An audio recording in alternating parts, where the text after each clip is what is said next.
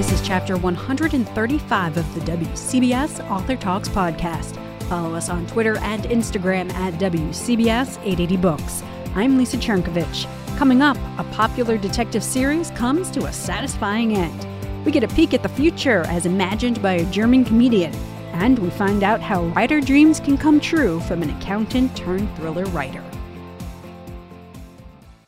If you grew up on a steady diet of Agatha Christie, Nancy Drew, Sherlock Holmes, then you share something in common with best-selling author Maureen Johnson. She's the author of the wildly popular young adult Truly Devious series. The books follow Stevie Bell, a teen detective determined to solve the decades-old cold case at her quirky Vermont boarding school. Think all those fictional detectives, plus a little Harry Potter and a lot of spunk. Johnson recently stopped by our studios to discuss The Hand on the Wall, the final book in her trilogy. I'm sure there are a lot of fans out there who are really excited to see how it all ends. I hope so. I, I mean, I, these were I read straight through them during Christmas break, and I'm very excited that I got to read all of them, and I know what the end is already because I couldn't imagine still waiting to see how it ends. This is a good time to get on board because you can get the whole thing. You can just binge the whole season. So, for people who aren't familiar with it and haven't picked it up yet, there are two timelines Mhm. one in the 1936, the other one's present day, Mm-hmm. featuring their own deaths, disappearances, mysteries that Stevie Bell, your main character, is convinced are connected. Did you have this all figured out when you sat down to write these three books? Yes. Because these are mysteries, you have to know the ending and you have to know all of the, the steps that. So, really, I think with mysteries, you start in the middle and you work your way out. You work with not even what happened or who did it, but I think you start with why. And then you spin your way out. But you ha- it mysteries are clockworks. You have to know the details. It's all about the details. It's all about the puzzle. It's all about the solution. And where for you did this original core idea come from? Well, I wanted to do a, a classic mystery, and specifically, I wanted to do a detective story because I love me some detectives. That's what I grew up reading, just obsessively. You know, I didn't play sports. Balls bounced off my head. I was reading two Agatha Christie's a day and obsessing over how Hercule Poirot solved mysteries, or or Miss Marple, or Sherlock Holmes, or Harriet Vane or Lord Peter or I mean I I really love a puzzle mystery, a classic mystery, and I started by wanting to make one of those. So I had to create a system in which my teen detective could live, and I built I I built her, I built the school around her, and I built the events, and I kind of constructed the whole uh, ecology of Ellingham Academy, which is this academy for people that have special interests or skills up in the mountains of Vermont. And it's a very unusual building with a lot of unusual architecture and tunnels and fake walls and windows. And so, yeah, started at the end, built it up out of my desire to build a classic, a really classic puzzle mystery. And I think you really end up with that. And there are also all those detectives, literary detectives that you mentioned. You know, you really get a feel for them through the book, and they also happen to be favorites of, of Stevie. Yeah, well, it's, that was pretty easy to map that onto her, but I really wanted to make her a true crime obsessive, a fictional crime obsessive. She loves mysteries, and that's her passion, and that's she wants to solve one someday. Is she you? She's got elements of me. I mean, I always wanted. I'm always like, one day I will find the body, and I will figure out who did it. Um, my husband is English, and he grew up in a little English village in the woods with the vicar and the church and the. So, I mean, every once in a while, I, I look at him and go, "Did I do this on purpose? Because I want to solve the." He definitely comes from an English murder village for sure. If you see, if you see his village, it's got wild ponies walking around stealing picnic baskets, and Sir Arthur Conan Doyle is just. Here's a little fact: when I went there and saw the little church, and he's like, "Oh, and there's um, Sir Arthur Conan Doyle. My parents take care of him. He's buried there. He really is buried there. He's You- just out there. Yes, That's very apropos for you. it was very, and he, they just seemed to react like it was nothing at all. He's like, "Oh, there he is." like what? What are you talking about? And he's like, "Yeah, my parents clear off his grave and stuff sometimes." That's very cool. It's just, yeah, it's unreal. And so Ellingham, Mm-hmm. I think, is a school that any really nerdy kid wishes actually existed in Right. real life because it's a real life school, but it kind of has that little bit of play of like maybe a Hogwarts, a little Mhm. bit with the magic, the mystery. If you were an LEM student, what would your thing be while you were there? Because the kids are all specialized in a way. I, I'm not sure. I mean, my high school was so the opposite of that. I went to a Catholic girls' academy where they locked us in during the day. And that's not a joke. They actually locked the doors. So we were not allowed outside. and um, we had, it was very, very rigid. And um, I, I pretty much spent all of my um, high school years trying to figure out. I would wanted to dig a tunnel to get out. So um, maybe I put a, made a school full of tunnels so that I could uh, to get in or something. But I don't know. Probably this. It would be something very. It would be something writing related or something sort of intangible, and that's what Stevie's problem is. Is a lot of her friends have what she considers to be very tangible skills, robotics, computers, writing, dance, art, languages, um, music, and she is she shows up and says, "I'm a detective. I'm obsessed with. I want to solve cold cases." And the school says, "Okay, you know, we we we absorb your interest, and we'll set you up on a program of history, of of um, anatomy, of but." She, her she has a little bit of an unusual portfolio, and I guess that would have been me as well. I'd have been like, I don't really know what my skill set is. Writing Right. something, I guess. Shrug, elaborate shrug. Let's talk about her friends a little bit, the other characters. They're kids from all different stripes, all different interests, fashion senses, sexual orientation. Why is it so important for a book written for young readers to be that inclusive, do you think? That's how life is and should be. I mean, I think if Ellingham is about how life should be, because it's a good place, then it should reflect good values. And th- so it would only make sense that uh, people all along the gender spectrum, the sexual uh, orientation spectrum, of all races, of all religions, you know, it's just, uh, that's just what, that's what life is. So I don't even regard it as sort of in any way unusual to do. That's just real life. That's it's that's the that's a, a life. If Ellingham is a good school, that I mean, aside from all the murdering, um, it's There's still that. there's a okay. There are a bunch of deaths, but it is otherwise a really good place, and that is. It's just I don't know. I just um, I'm a clean living person with good values. I like to think, and tho- those are the good values I like to represent. Is that everybody's welcome. So is is the politics too part of that? That that's part of that's how life is because there there is there's some is. in There's there. Yeah. politics in there, but how you how would we write a book right now that didn't involve a discussion of how the world I mean if you unless you're writing true fantasy or an alternate history um, this you know you can't the world we live in now is extremely complicated and politics is life it's reality it's not it's not over there it's not something in the distance it's it affects us every day it's part of it's part of the air we breathe What's the reader reaction been like? The, the the kids who I'm sure they devour these books. I I think that if you're a mystery lover, I've tried. I mean, I am really talking to the mystery lovers. 'Cause I'm I'm one of them. I think it's it's been really positive. Um, I really hope that, and I feel like the hand on the wall really wraps it all up and answers all the questions. I mean, it was like pulling off a math a word problem that lasted four years. But when I did it, I kind of threw my pencil down. and Was like, ta-da! I did it. I read I, every every knot every. So it was like I pulled off a trick, and then I did a little dance around the room, going, "I did it! Look at me! I did it!" Um, people seem to like it. So far, only a couple people have read The Hand on the Wall. Mhm. Uh, my mom says it's great, so that's good. And um, but no, the the response has been really good. I'm one of those few people who got to read it, and I'm also grew up on mysteries type Mhm. of person, and this was right in my wheelhouse, and I inhaled these books. Hooray! And I can't believe you wrote three books like this with this complicated, almost double plot in four years. definitely it, it was probably even a little less um, it definitely had that conspiracy wall feel to it where i had to remember every so there were char- so from the beginning i created solution files and a bunch of spreadsheets because i had to know all the locations, the times, the the threads, and um, all you know what the significance of each one was and where it was placed. Yeah. No, I So- can't I can't even imagine. And just thinking about how your book is laid out where you know, you dip in and out between the two timelines and also you dip in and out between the two book or the between the three books.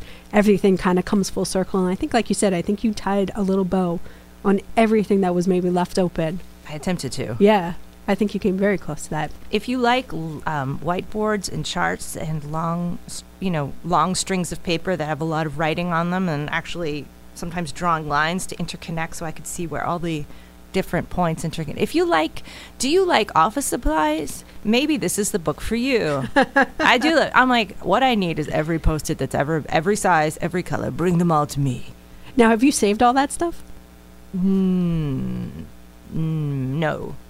I have the solution files, anything that was documented, but a lot of it happens on a whiteboard. Mm-hmm. And then from the whiteboard where all the scrawling would happen, then it would get converted into into notes. I'm sure they're somewhere. All the solution files definitely are.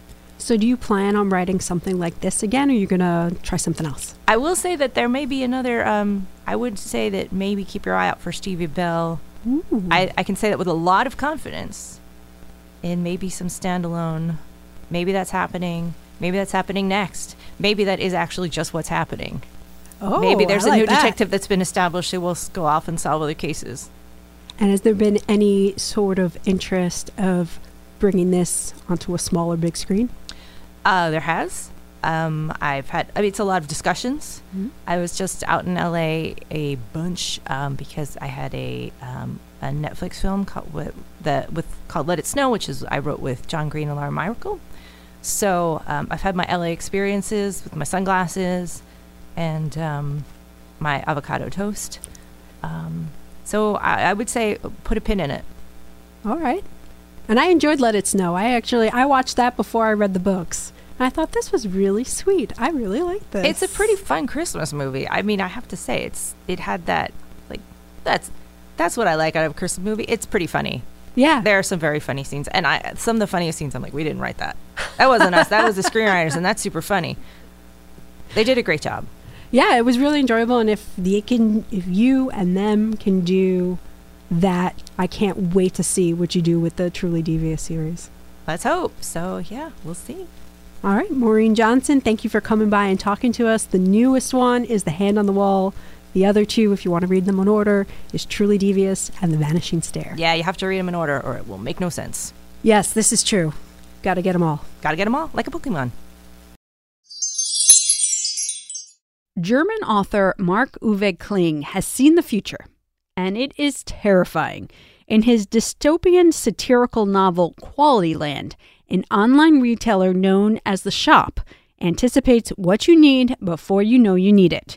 It's all fine and good until one day the algorithm goes hilariously wrong and delivers machine scrapper Peter Jobless, yes, that's his name, something that he really doesn't need, causing him to question everything about his seemingly perfect world.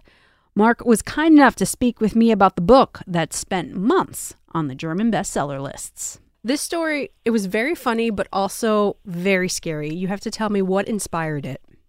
I was interested in writing a satire about the bigger picture. So I started with the world building. There's a lot of the things in the book sound like science fiction, but are already happening, just not in the, this extreme version. You know what I mean? So I think a lot of people will recognize the shop as what Amazon is. But I found it interesting that while you name several prominent Silicon Valley people like Elon Musk, Mark Zuckerberg, Bill Gates, you actually never mention Jeff Bezos by name. Was that intentional? No, I, I, that's interesting. And I actually have never thought about that.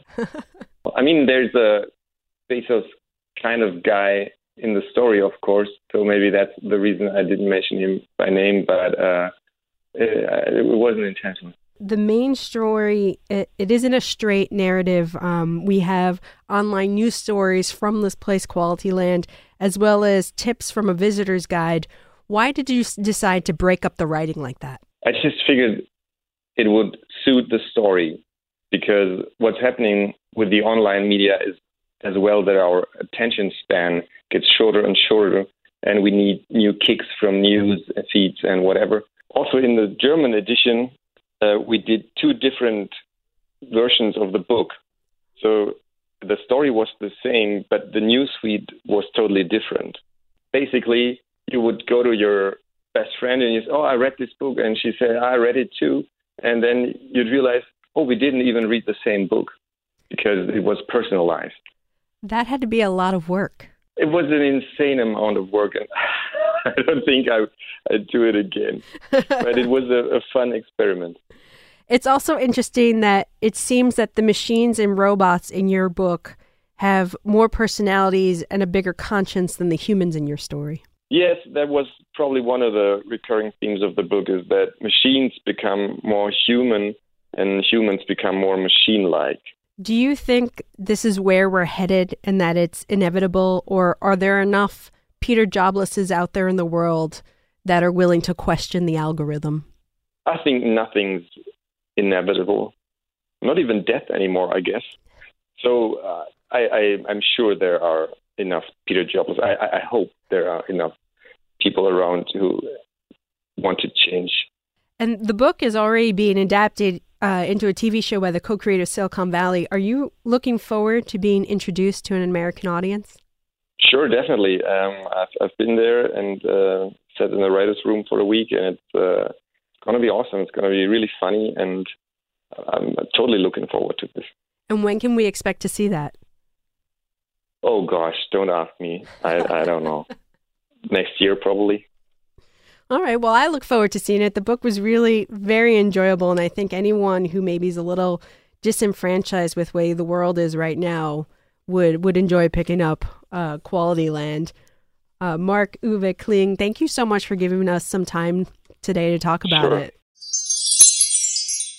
There are more than a few people out there who dream of quitting their day job to write full time. You can count Amy K. Green among them. And she freely admits she's been trying to do anything but her real job, which is accounting, by the way, since graduating. Well, she's finally done it. Her debut thriller, The Prized Girl, hit shelves this month. We recently chatted about it. It's about two half sisters. Virginia, the older sister, she's 26.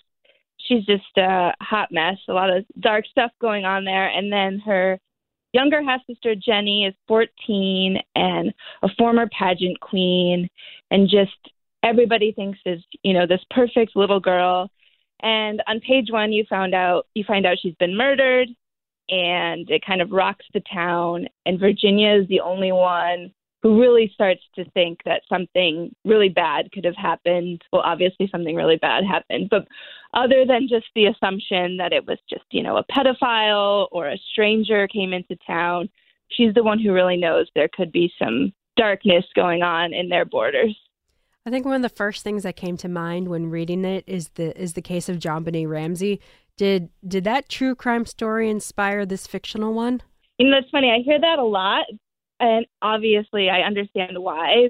But having Jenny be a former pageant queen actually came later in the process to me. I mean, obviously before I started writing it, but I really started from a place where I figured out the structure I wanted, and I wanted it to be one timeline occurring before the murder, one timeline occurring after the murder, in a way that bounced back and forth. And I I knew who I wanted Virginia to be because I related to that character more, you know, because she's older.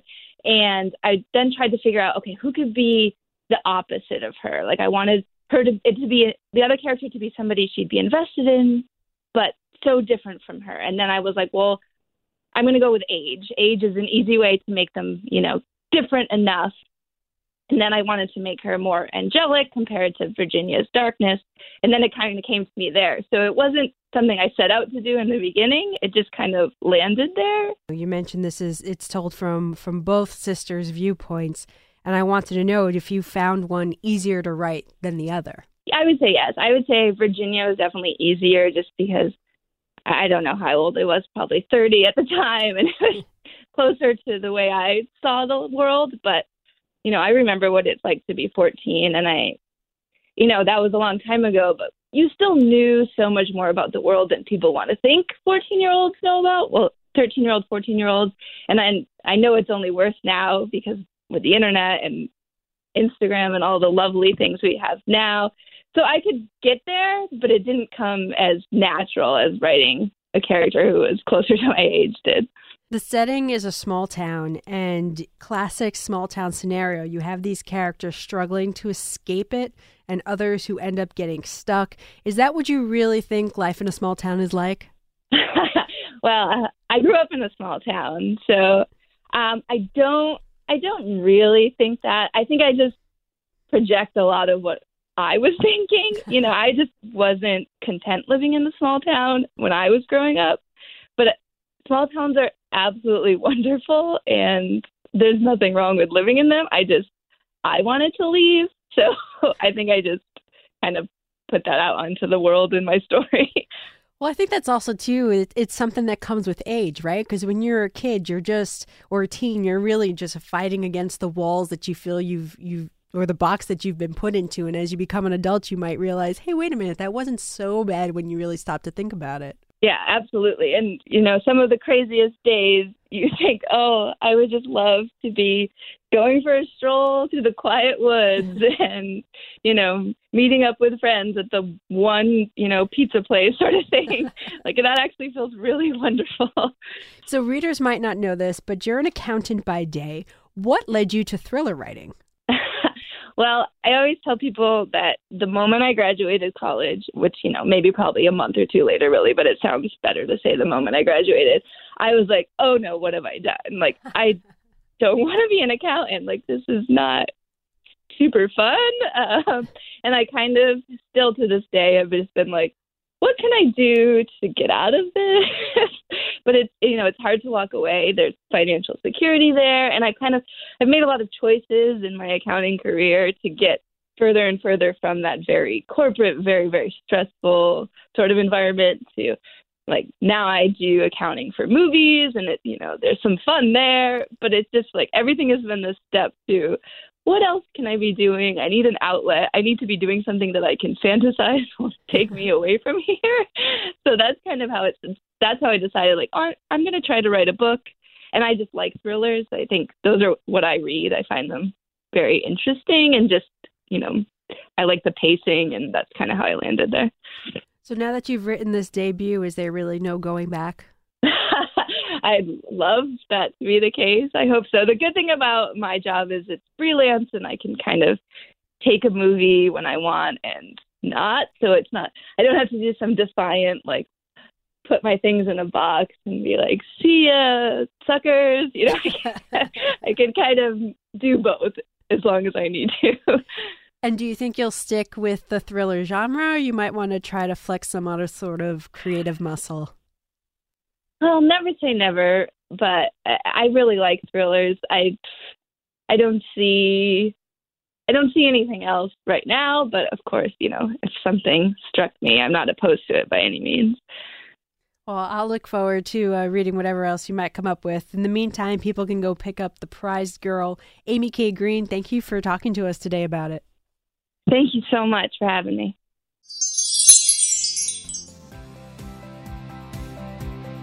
And that's where we'll close the book on this chapter. Next week, we feature a book riddled with mistakes. Trust me, it's not what you think. Until then, keep tabs on us on Twitter and Instagram at WCBS 880 Books. I'm Lisa Chernkovich.